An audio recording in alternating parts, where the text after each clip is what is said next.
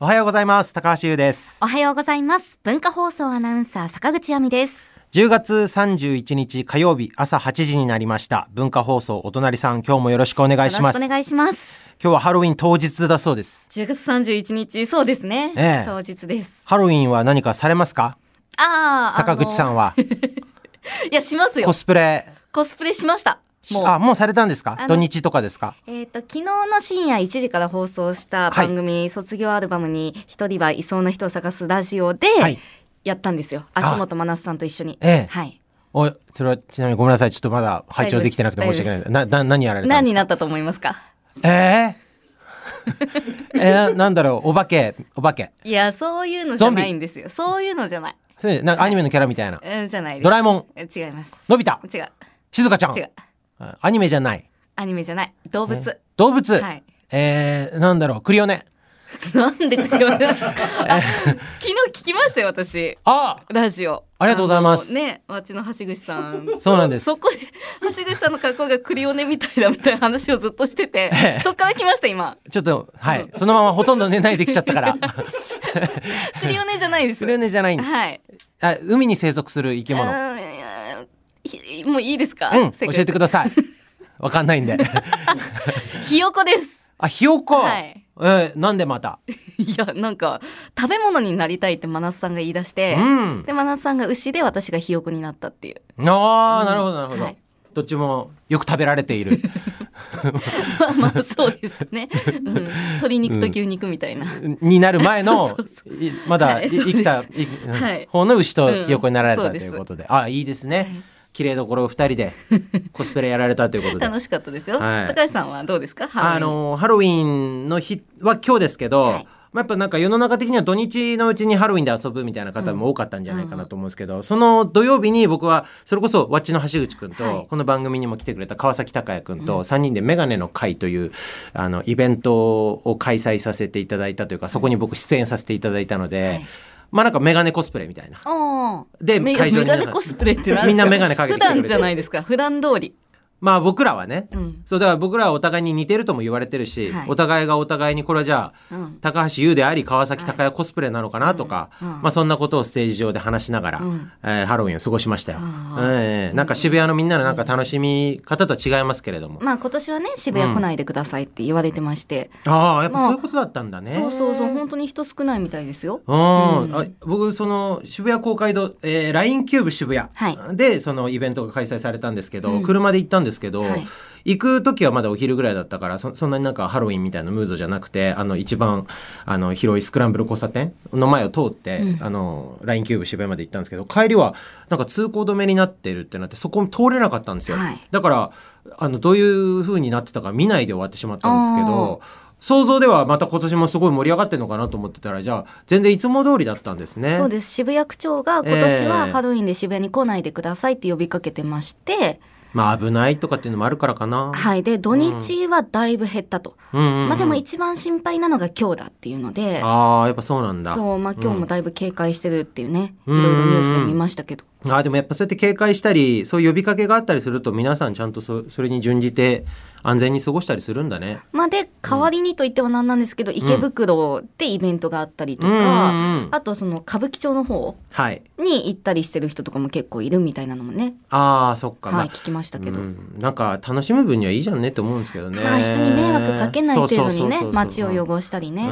うんやっぱだからお酒とか入ったりとかね、はいでちょっとその今日だけなしみたいなのが同行しちゃうとさ、うんハロウィンであれなんであれさあのあ 暴れちゃう人とか出てくるからあれだけ家でやどりましょう家で家とか家ねとかねまあそう友達仲間の内とかでね仲間内だけで楽しく過ごしてもらえたらなと思いつつ、今年はそんななんかまあハロウィンじゃないけどお祭りごとで言うとね、はい浜祭りもあるじゃないですかいよいよですね今週いよいよねうんあとあと3日ですかあと3日そう今週の金曜日文化の日、はい迫ってきました公開生放送お隣さんもね8時から、うんうん高橋さんは10時から登場ということで、はいでもリスナーの皆さんには8時に来てほしいんですよちょっと高橋さん、高橋さんからも言ってもらっていいですか皆さんにええええ8時から来てくださいって来る来るんでしょう皆さんそりゃ8時から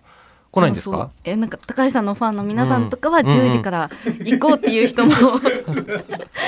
多いと思うんですけど、ええ山根さんと私のためにちょっと8時から 皆さんで、た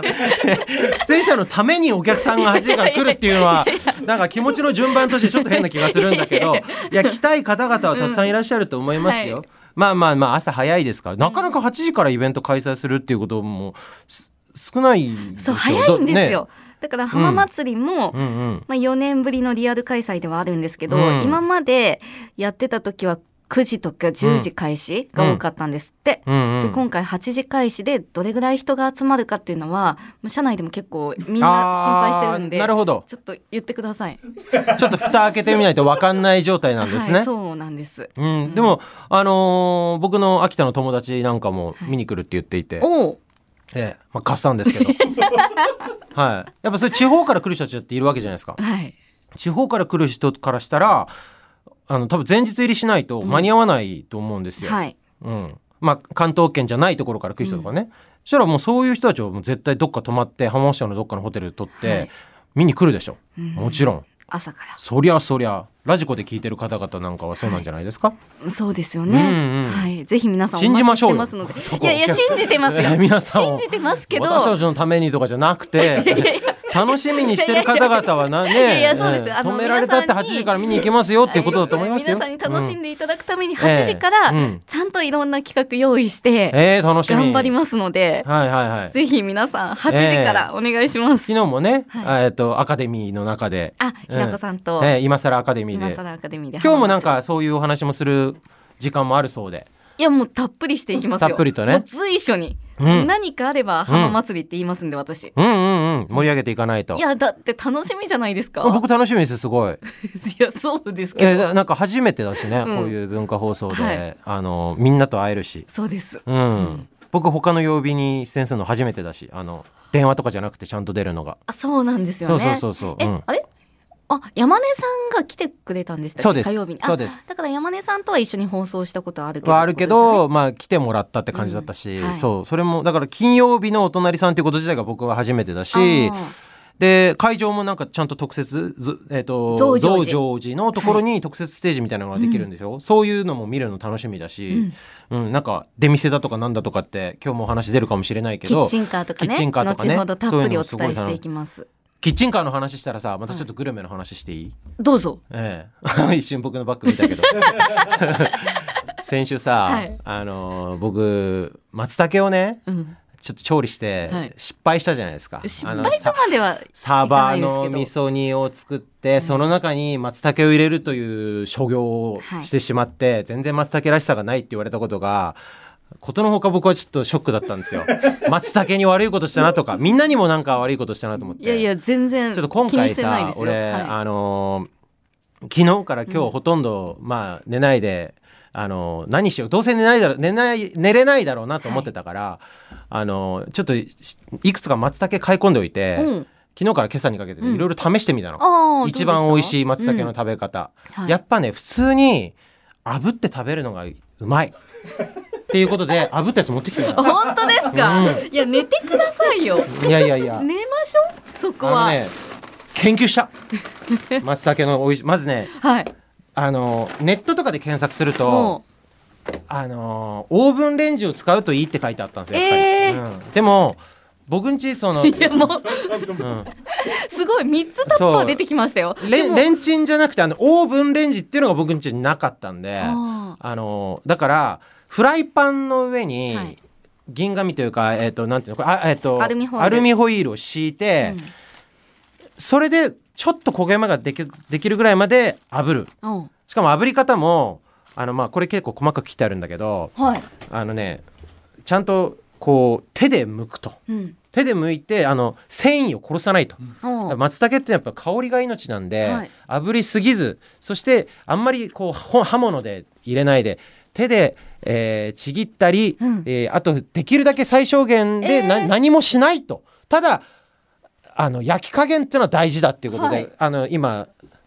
え坂口さんじゃあ塩味いっちゃっていいですかどうぞこれあのここれで香りを楽しんで大ほしいきいの大きいのいっちゃっていいですかはい今朝うわすごい立派あ今朝僕がそれ炙ったやついい香りしてますよでしょはいえものすごくいい香り香ばしくってえこれあの違ねうそれね、はいあれだわ何味道楽で味付けですこっち塩だからまあまあこどっっちちこも食べてみっちてじゃあ先先塩の方がいいか塩の方がいいかも、はいじゃあう塩んいただきますねうんスタッフさんの分もは買っいてきたから、あ買ってきたんだ作ってきたから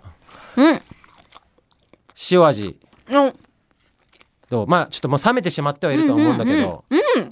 松茸の松茸そのものの風味うがん口いっぱいに広がってます今おお美味しーいやいもう先週からそのコメントが欲しくて欲しくて眠れなか ったの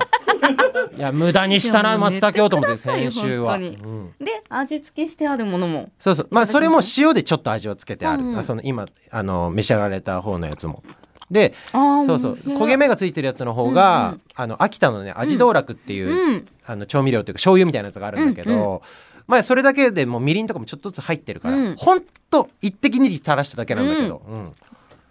ちょっとみたらし団子っぽいあ甘さとかも甘さがあって、でも香ばしさもあって、でそれとその松茸の風味ってうんいうのもものすごく合うんですよね、うん、うん、あ上よかっ品たであるでしょ優しい上品松茸の香りを殺してないでしょ今回は殺してないい生やかしてますちゃんとも 秋のうちにこれやりたかったのどうしても、うんうね早くう、しなんいと冬早くしにないなと秋っちゃいがます冬になっちゃうから、うんうんそうそうそうどうしても先週ね、うんいや松茸せっかく使ったのになんか全然松茸っぽくさない料理をしてしまった自分が悔しく てはいいやはい松茸、いやその松茸だった今日ねえそれのためだけに俺5,000円ぐらい払ってっから と食高いから松茸ってべる前に言ってくださいよいやいやいやまだいっぱいありますから、うんこれよかったらちょっと皆さんであの召し上がってほしいありがとううございますはい、というわけで今日も元気にお届けしてまいりま しょう行きましょうはい、え1曲目聴いてくださいリリースになったばかりの僕の新曲です高橋優「雪月風花」